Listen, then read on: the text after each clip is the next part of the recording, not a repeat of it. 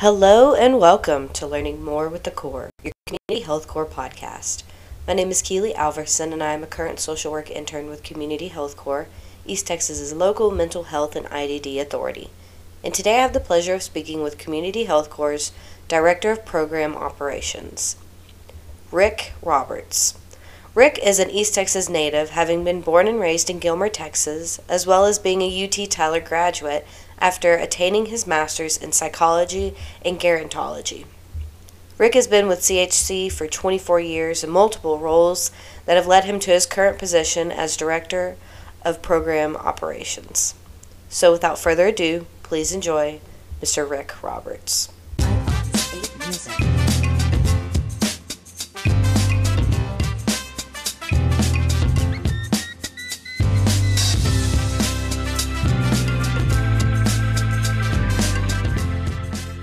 Thank you, Rick, for coming on the podcast. We appreciate your time. Certainly. I really want to start with why you're so passionate about psychology and mental health. Were you ever a green college student who thought they could solve all the world's problems, or? Yeah, actually, I didn't start college until I was six years out of high school. Okay. So I didn't start college until I was 24 years old. All right. Uh, I was uh, out of high school. I got got a job and just started working. My wife and I married early, and we I had a nine month old son when I started college. Oh, So I was on a budget. Uh, yeah. You were I had- overwhelmed. I had budgeted myself four years to get through college. Mm. And in my third year, I decided I was not going to go the education route that I had originally planned hmm because I realized that was not for me. Uh, You didn't want to work with kids? didn't want to work with uh, teenagers. Oh, teaching the youth of America. I've uh, I've got a martial arts studio I've had forever, and that's where I see the kids. Mhm. And uh, in school, I probably couldn't say drop down and give me 20 push-ups. You know. Mm, Not without some parents coming back at you, yeah. So I had budgeted myself four years and then uh, decided to go for a master's program. okay. So I ended up going from zero college through my master's program in four years and three months. Oh my God. So I went year round, Mm. took 17 graduate hours in the summer, Oh. uh, and then worked two jobs as well as a teaching assistant. Well, okay, so you had to be passionate about it. Why, though? Why did you pick that major? Why would you work two jobs and do 17 hours in a semester? picked the major because I've always been interested in the science side of things. So mm-hmm. in high school, I wasn't a, a great student, even though I, my senior year in high school, I only needed three credits because I piled everything up on the beginning. So I'm, that's kind of my nature to do that. Do you like to procrastinate and then see how much you can get done? I don't procrastinate a whole lot. In in my high school, I was you know, years. I was not a great student, but a average student, mm-hmm. but had a lot of motivation. Played football, played the sports, and this the thing about me is I never quit. I never quit. Was that uh, instilled in you mm-hmm. from a parent or a coach or? I suppose probably the most influential man in my life was my dad. Yeah. Second to him would be uh, my martial arts instructor, Grandmaster Kim, Okay. And both of those instilled that That never quit attitude. that never quit attitude. Uh, actually started in martial arts with my dad when I was nine. He was an MP in the Army, Okay. and so he kind of got me started into it. Wow. All right. So from there, you did a master's and a bachelor's together. In Did four a- years. Did a bachelor's, and then uh, took a quick job with a bachelor's degree just to get by. Mhm. And then I got my master's degree and started working in the school systems, in the Upshur County school systems. I was Really? a school psychologist there and doing the, and then I went from there to um, Mother Frances Hospital as a clinical supervisor uh, Oh. on their psychiatric unit. Okay. That's a. I mean, I guess that's very similar, but that's you're going from schools to hospitals to like that's Yeah. got to be a different And environment. My primary work there was, did a lot of neuropsych testing, uh, as well as running the clinical supervision of the other therapist that Yeah. was there. I did some therapy, group therapy, and some therapy. Uh, I'm not a good therapist, but I did it. Yeah, for the Uh, experience. Yeah. And I stayed there probably three years. I, I was on the building committee of the behavioral health hospital over in Tyler, helped design the children's unit that was there. Oh, wow. And then we moved out there in 85, I believe it was. And then from there, a group of psychiatrists recruited me into working with them, and I stayed with them until 96 or 97. Wow. I mean, coming out of college, you couldn't have imagined that was going to be your path. No, I didn't didn't know that it would go that fast. Mhm. Uh, now, at the university, I became a, a teaching assistant real quick to the uh, department head. Uh, his name is Gary Mears, who is uh, head of the psychology department. is now a uh, professor emeritus in the UT system over there, Okay. and he did a lot of uh, forensic work. So I kind of got into doing the testing for him, Yeah. and then that just kind of bled over into the private practice with him as well. Man, so it's really it's your degree and who you know. And that- right. that helps a long way. and hard work. Yeah, I of mean, course. You got you got to never quit. yeah, you can't be a lump on a log. You gotta be because this is not the field that shells out the money. You gotta care. That, well, and it's you've got to be noticed either by your caring attitude or whatever it is, or your hard work, or combination of both of those. it's true. Ultimately, you have to achieve whatever it is, whether it's in the college ranks or whether it's in the job ranks. Mm-hmm. You at some point have to achieve. That's fair. So, what were your goals? Because you got a degree in psychology and gerontology. What were your goals, like as a person in the mental health field? What were you trying to do? probably to to be that balance between that clinical work that I enjoyed. I enjoyed the psychological testing, the neuropsychological testing. Yeah. But I really enjoyed teaching. Yeah. So taught at the university for nine years as a lecturer at UT Tyler. So I've always been in the teaching because the martial arts is that as well. That makes sense. I was about to say, why teaching? So I, I tell people uh, I'm pretty basic, you know, uh, God, home, country, and then I used to say God, home, country, and job, yeah. but it was really God, home, country, judo, and then job. Ah, there you go. so I worked to uh, fund my habit of my martial arts. okay. All right. So, how did you get to Community Health Core? Being in the private sector for 16 years or so, 16, 17 years, enjoyed that, but the, the zeitgeist of the world changed too. A lot of the things that we were doing then were no longer being asked for or required, such as the deep neuropsych testing. Okay. Uh, for instance, it would take six to eight hours to do a, a thorough neuropsych test, and that just wasn't being done. Technology increased along that line. My true passion is has been my martial arts all my life. That's not just something I do. That's who I am. Mm-hmm. And so I had an opportunity to start a security business, and I did that full time for three years. How, that's a jump. Okay. How did you go from from doing neurological testing to a security business? Well, that had always been in my life also, being in the martial arts. It was not uncommon.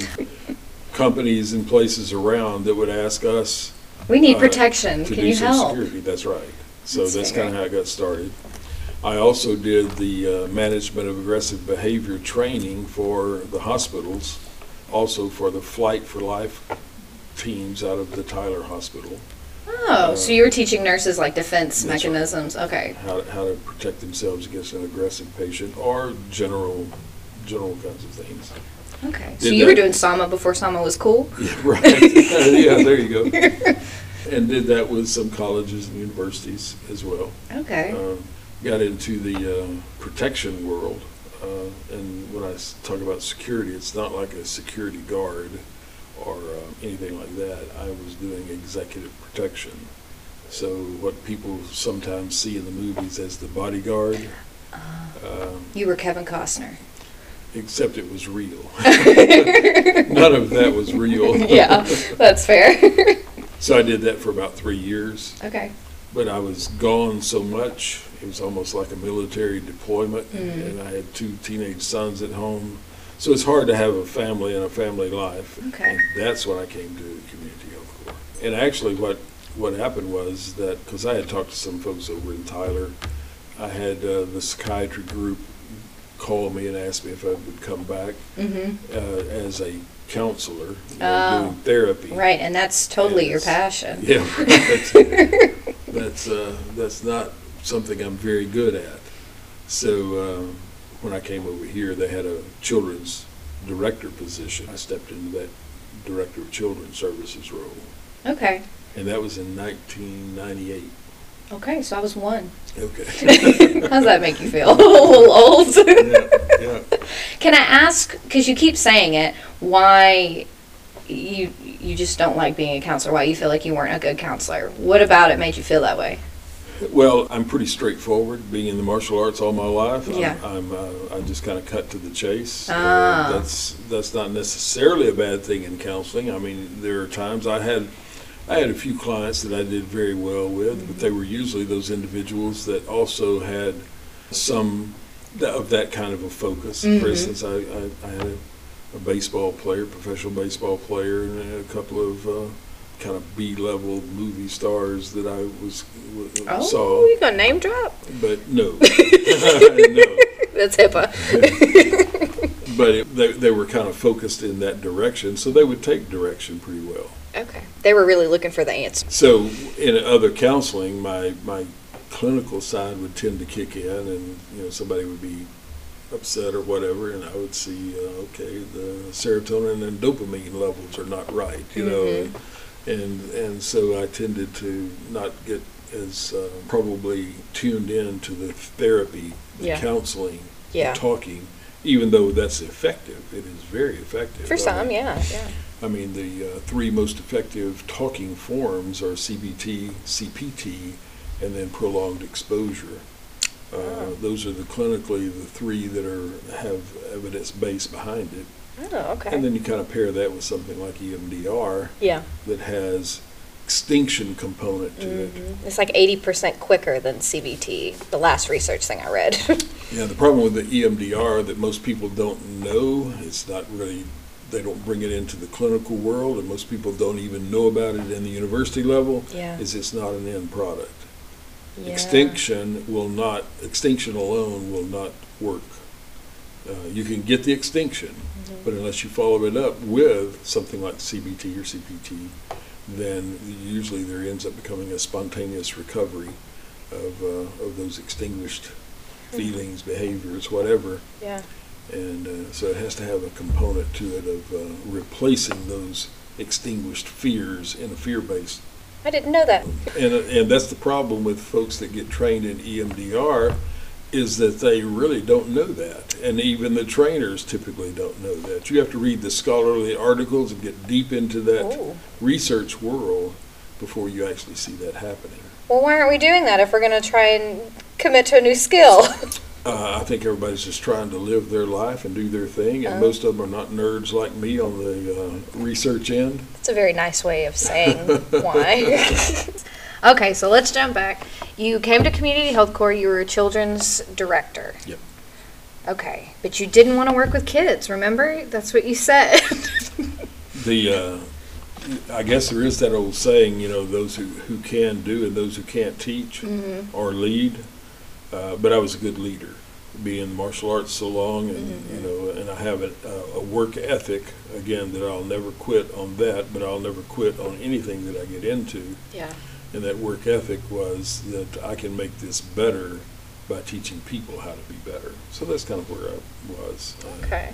And leadership is not a position, you know. So uh, the fact that somebody may have a quote manager position does not necessarily mean they're a good leader. Correct. So, yes. uh, positions of authority are necessary. So from children's director, you moved to director of quality and corporate compliance. Right. Okay. What's that look like? Um, during that time, uh, Inman, our executive director, Mhm. asked me to take over that. He had had a vision of uh, the Joint Commission that we now are for years. And uh, we needed to beef up some of our quality areas and things like that. So I began doing some early reading on that, those Joint Commission directions, Mhm. even though I was not the foundation of that. you Right. know, that came a little bit later on.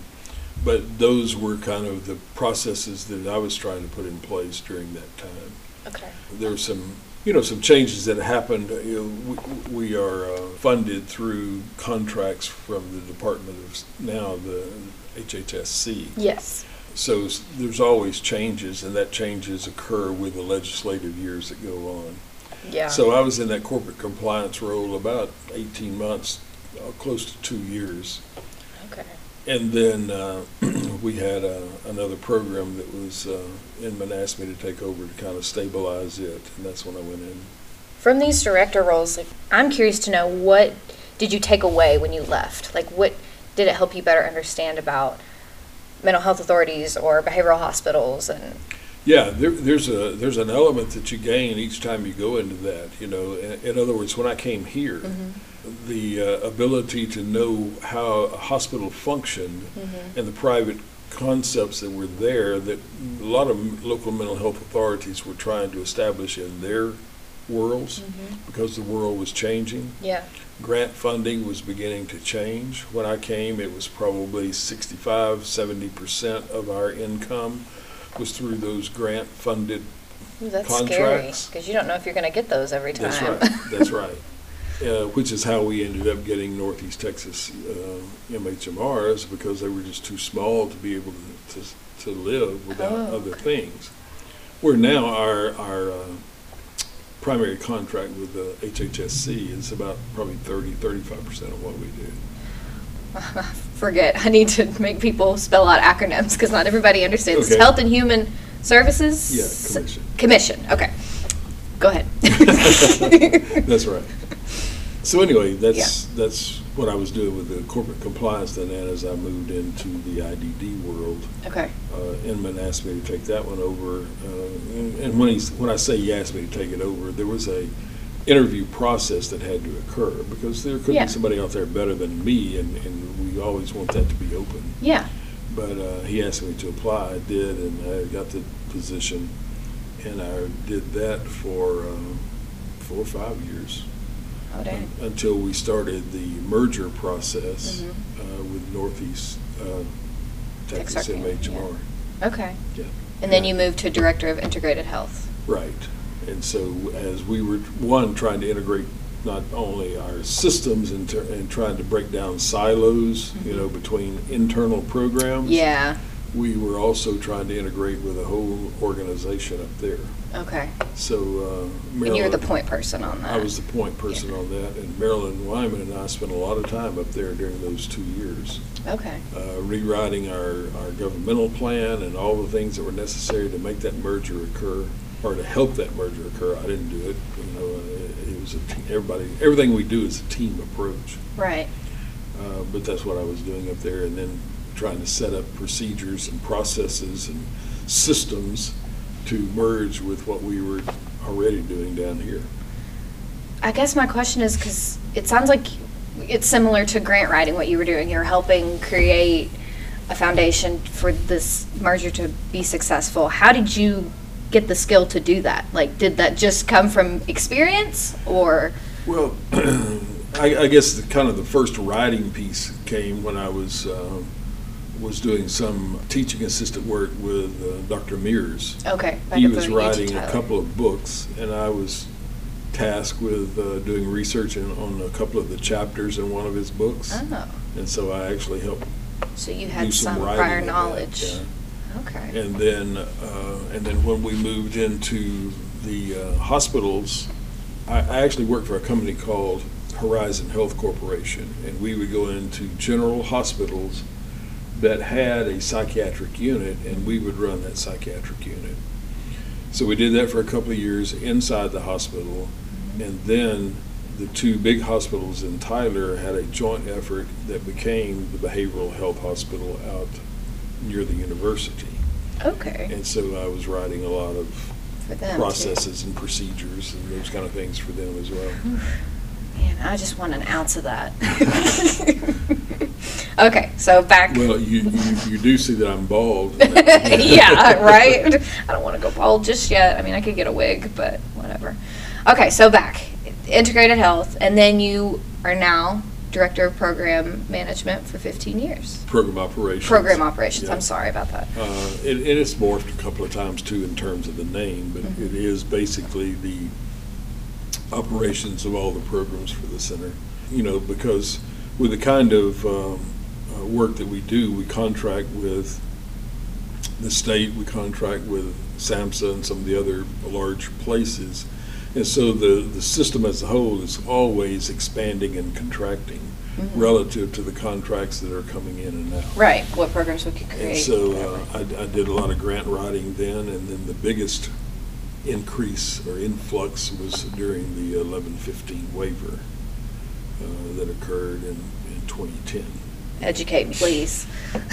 There was a big effort uh, in the hospital system, and it was really a hospital waiver.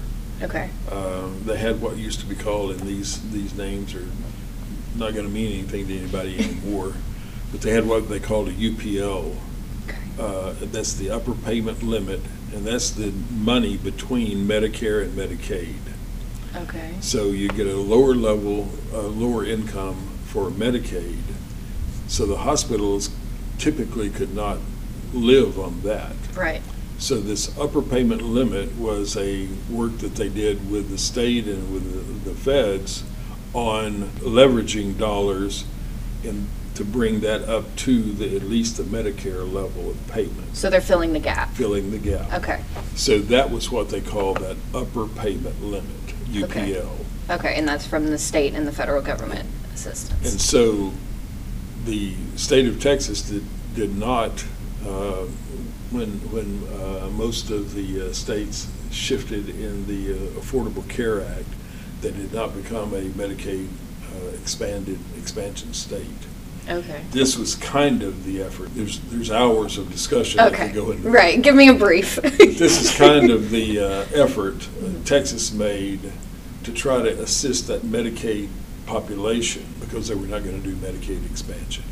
Okay, So this 1115 waiver was an effort to do that. okay, And out of that is we developed some programs that really we're still doing today, you know. okay.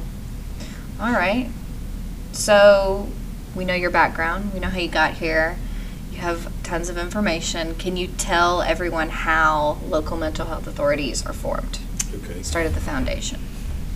The, uh, the original foundation for Community Health Core, which was before that our, our, our, you know, our legal name is Sabine Valley Regional MHMR Center. So Sabine Valley was the name that was, was adopted. Correct. But it actually came out of two counties, Gregg Harrison. It was Gregg Harrison cooperative or collaborative to put together uh, for the, lo- to become the local mental health, and at that time, the local MR authority, now Mhm. the LIDDA, L-I-D-D-A, Local Intellectual Developmental Disabilities. Thank you so much for breaking that down.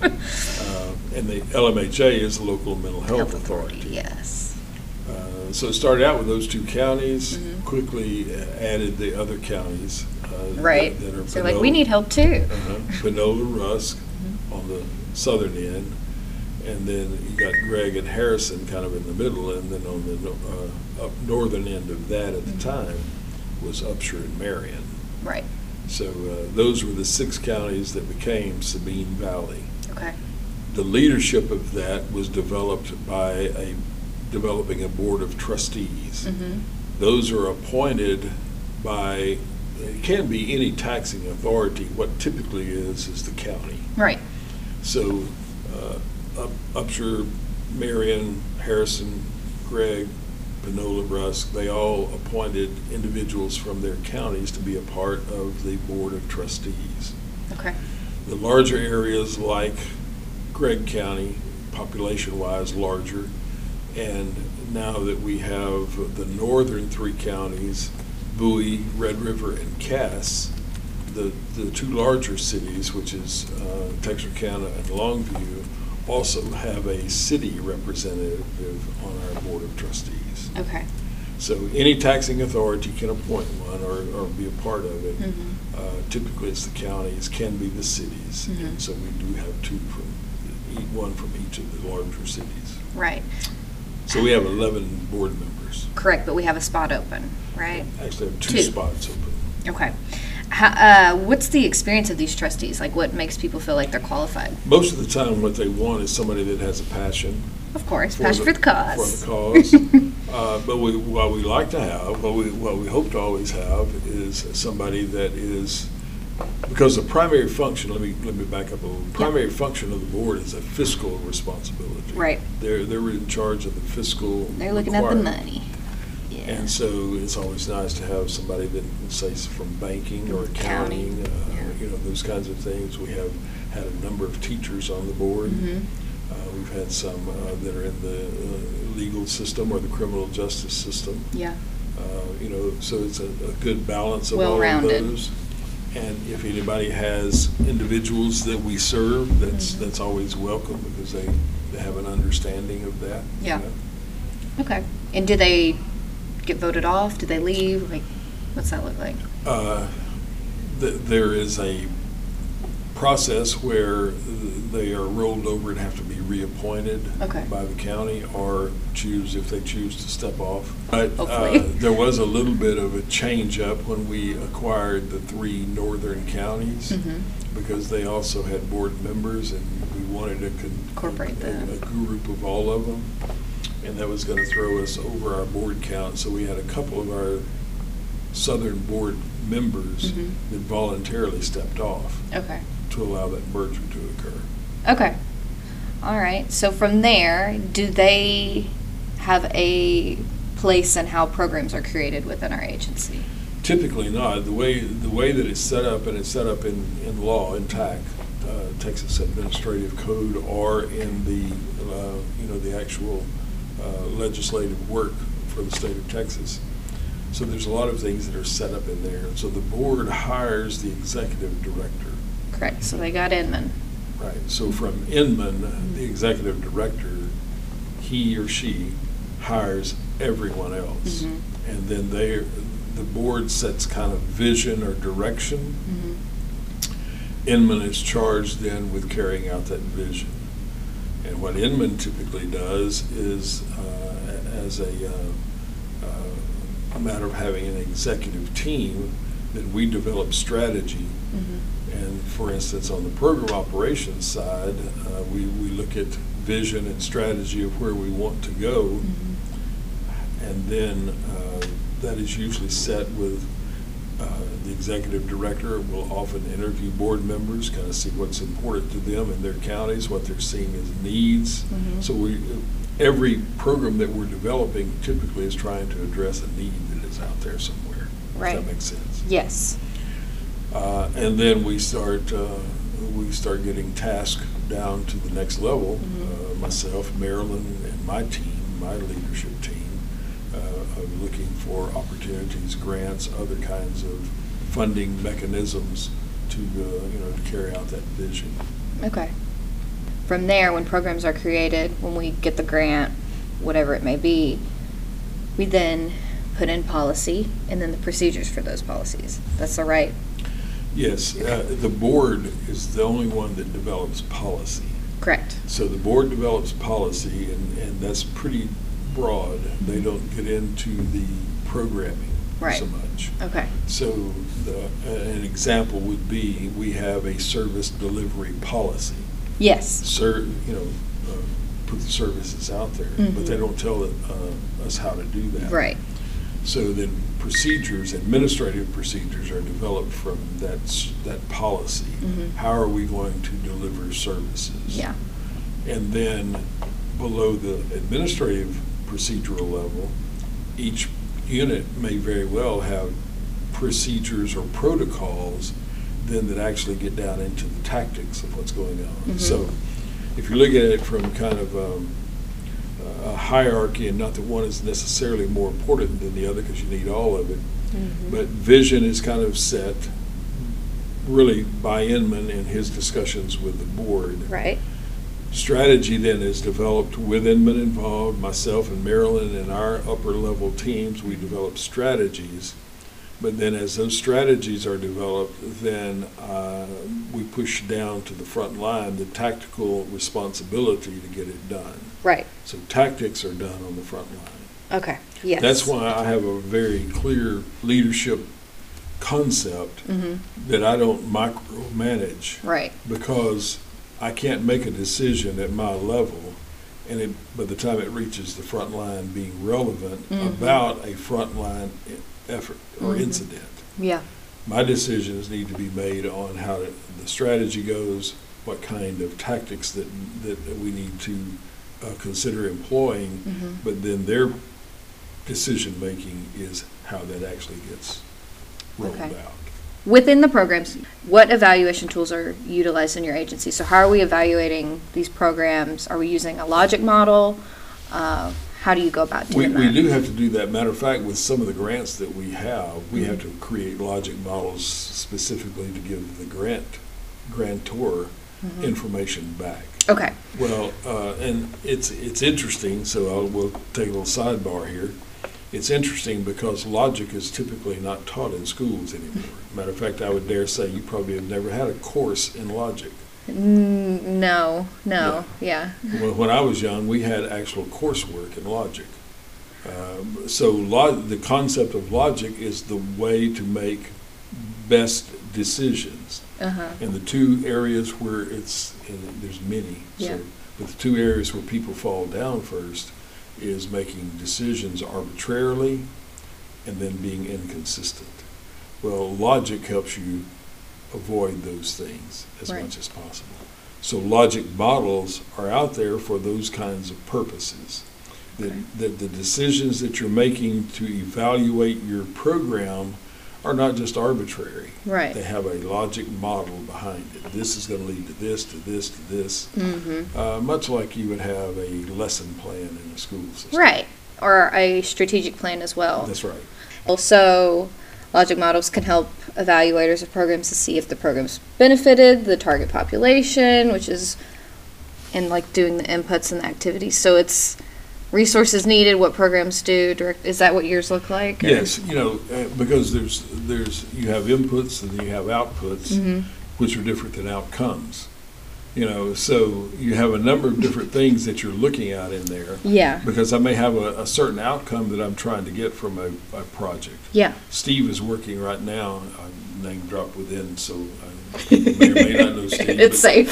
Steve is the behavioral uh, health director. yes. Uh, He's working on an incubator grant to, you know, try to move us toward uh, uh, additional status as a FQHC lookalike, Mhm. federally qualified health center lookalike. Yeah. And so the outcome, that would be the outcome, is to eventually have that. Mhm. Well, the inputs are going to be various pieces of legislative, legal, local, Yeah. all those other kinds of, of things that would go into that. And then there's specific outputs from each one of those. How do those outputs then affect the ultimate outcome Okay. of wanting to become a, an FQHC? FQHC.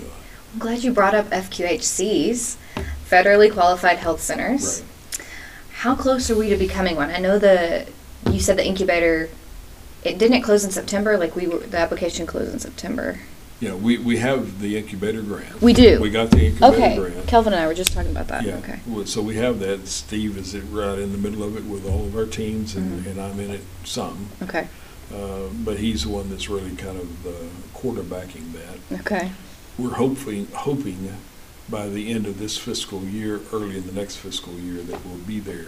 We'll be making application then uh, to HRSA, which is the, forget the name of Oh, I've got it. I've got it. Health Resources and Services Administration. Right.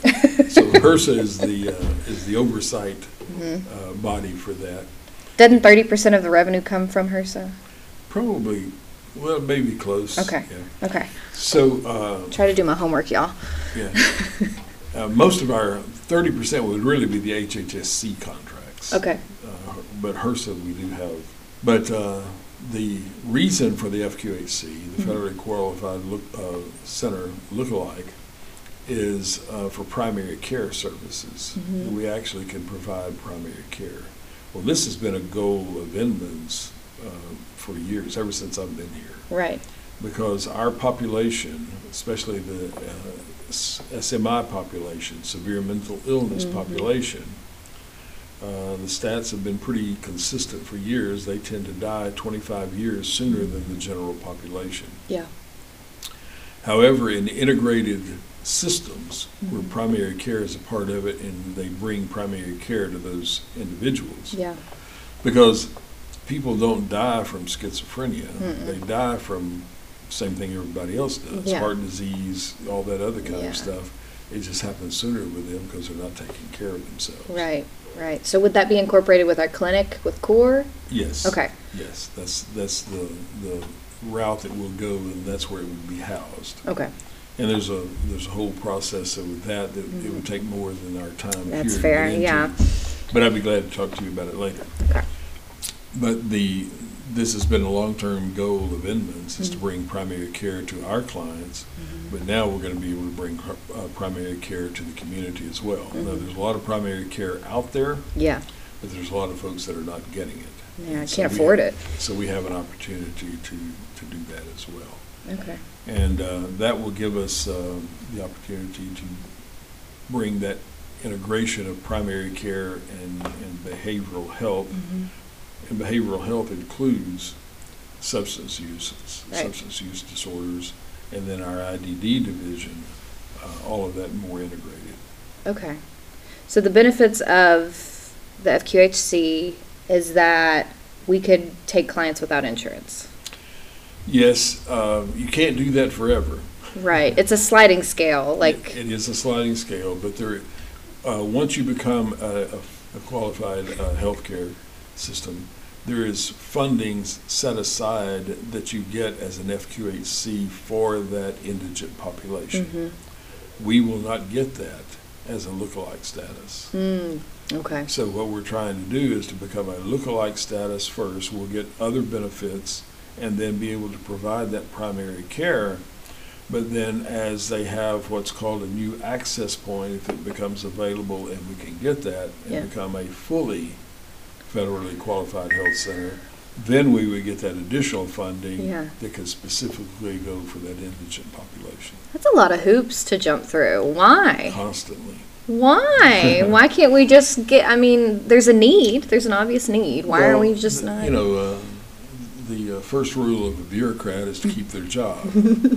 So uh, bureaucracies develop long Mhm. systems, Mhm. and some of that is legitimate in terms of they try to bring quality or whatever.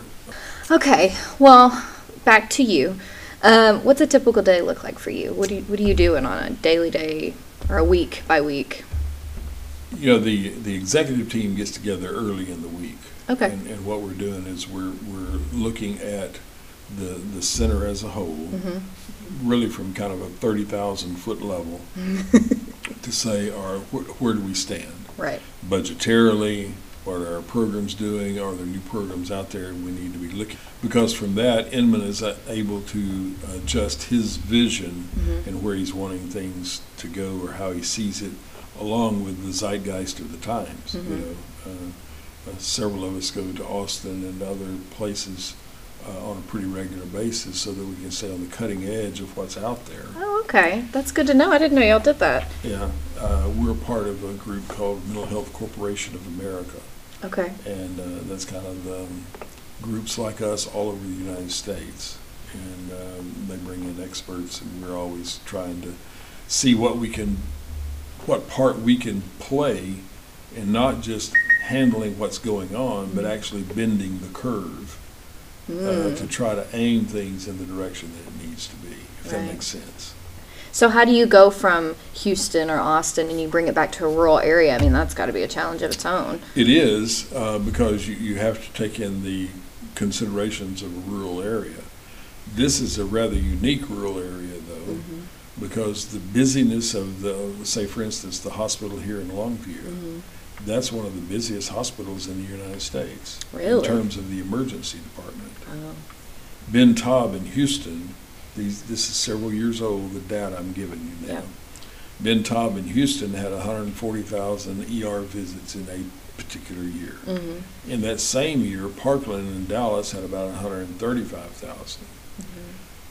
Good Shepherd here in Longview had 120,000, 125,000. Wow. So basically, you got this urban-sized problem in this rural area. Yeah. So we sent a team down, uh, Brenda, who was our director of nursing and over crisis, and a number of us went down to Houston to look at Ben Taub's system of crisis care. Mhm. Out of that, we were able to, to develop some thoughts and ideas eventually that became a part of the eleven fifteen waiver efforts. Right. And out of that, we have the, like the Atlanta Regional Crisis Stabilization Unit, Wow. Okay. the RCSU. And we had three of those, uh, as long as the eleven fifteen waiver funding was available. I had an intern ask me to ask you this. She wanted to know with the new Mental Health Access Improvement Act that was just passed uh, by Congress in December, it's the one that allows older Americans access to counseling by January of 2024. How will CHC kind of expand with that? Well, this, that's a good question, and, and that really kind of fits into the uh, vision and strategy, Mm-hmm. uh, because that's a- an ex- exact conversation that we had this past week in our executive council meeting. Yeah. Uh, Inman has looked at that, and, you know, uh, he'll often forward us information that he has, or we'll Mhm. forward information that we have. We serve all ages of populations Right. now.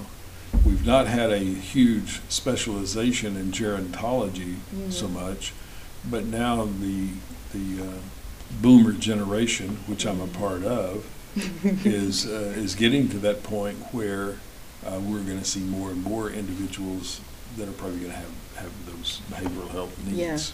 So it is on our radar, we're looking at it, Yeah. I'm doing, I, I do a lot of research myself, so when Mhm. you talk about what is the typical day, start off with the executive meetings, but I do a lot of uh, research, Mm-hmm. not just in what's out there in those worlds like funding areas, but I also still do a lot of research in the scholarly articles. That's Mhm. how I do the teaching that I do with, uh, with our teams and with other teams Yeah. uh, on, on trauma, behavioral health, you know, all those kinds of things. So the other part of my work, someone asked me one time, uh, you know, what, what kind of keeps you going or what, what's the most important thing you do? Yeah. The knee-jerk reaction would be the clients that we see. Hmm. But then I realized I hadn't seen a client in 25 Yeah. years, you know. Yeah. So my energy, what keeps me going, is Mhm. my teams Yeah. and developing good, solid teams. Mhm. And that's pretty much my continued effort. Yeah. Our blitz call, uh, we've been doing that for about seven or eight years now. Monday, years. Wednesday, Fridays. Yeah. And uh, that helps break down those silos in terms of interactions, but also in terms of, of actually getting resources where they need to go. Yeah. Because in the past, you had to go through this bureaucratic process within our system Mm. to get some need met. And, uh, you know, we, we've broken down a lot of those walls. Now, our funding requires us to be in some silos Right.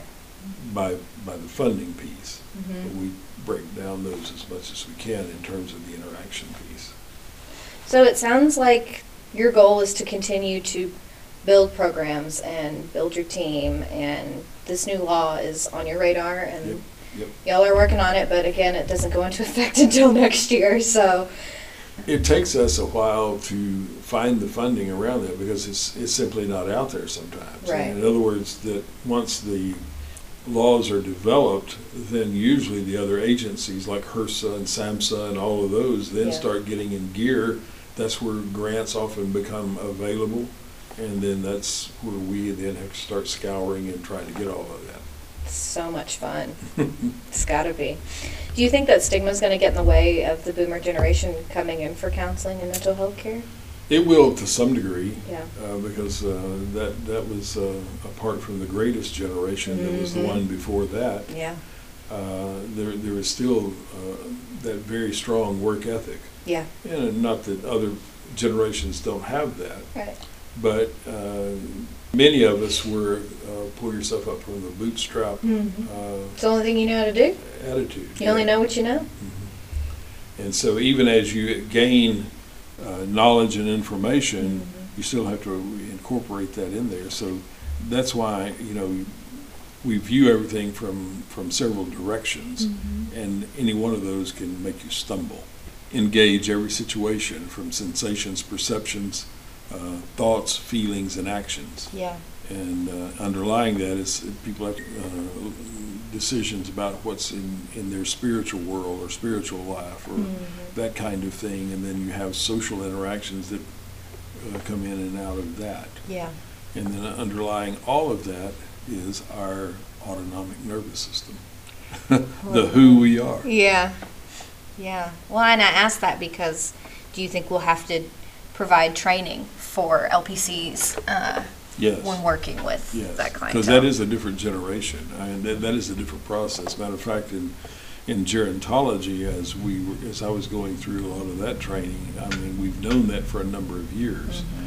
And uh, we had a lot of gerontological work in the private sector. Mm-hmm. So it is out there, it's not something new, Right. but it will okay. be new for LMHAs to often have targeted uh, programs like that. Now, Yeah. there's probably some out there doing it now. For sure. Yeah, it's But- just not, it's a concentration. Like, not everybody's That's right. looking That's at it. Kind of like with IDD. Like, I don't learn a lot about IDD in social work where I think we should. Yeah. So when you, when you start thinking about the, the, uh, the older generation and needing help, and you also have to remember that they're also going to be having deterioration of cognition. Mm-hmm. Uh, You know, the, Yeah. the physical health that goes down, and all those can have an impact, Yeah. so. Yeah, we're definitely gonna need some training. Yeah. So how do you stay grounded with the frontline staff, um, so that you're more like aware of their challenges? Obviously, the blitz calls, but, I mean, you're pretty high up there on the hierarchy. About the same time I started the Blitz calls, uh, I started initiating this uh, chain of command interview process for staff that come on board. So I'm a part of almost every interview that takes place. So I've heard. Um, And the reason I do that is because I want, I want to understand, and I want them to understand the culture, the philosophy that we have regarding teamwork, flexibility, and trust. So I'm constantly out there teaching that Mhm. two or three times a year during these COVID times.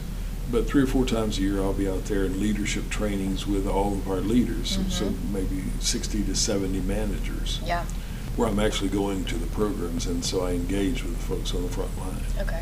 Uh, Because it's important that I understand what's going on with them. I've been there, you know.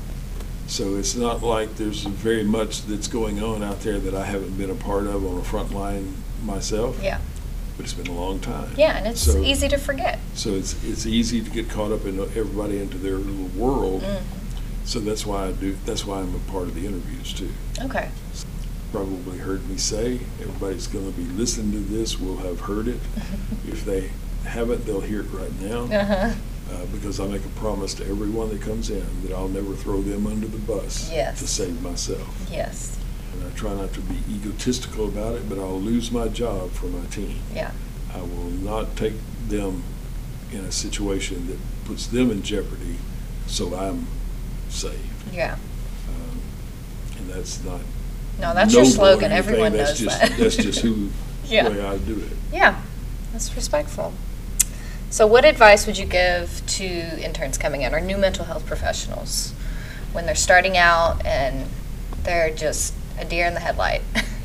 It's a good thing to think about, Mm. because when you come in, we have a lot of altruistic ideas. Mhm. As you hang on to those altruistic ideas, and you can, Mhm. it usually has to be in the realm of, of how you develop your, your future plans. Yeah, But you can't live by that alone. no, Uh, I mean, there is reality in, in Yeah. what's going on. So I would say for anybody coming in, they need to look and see how, what the balance is Mhm. for, uh, not only for their plans, Mhm.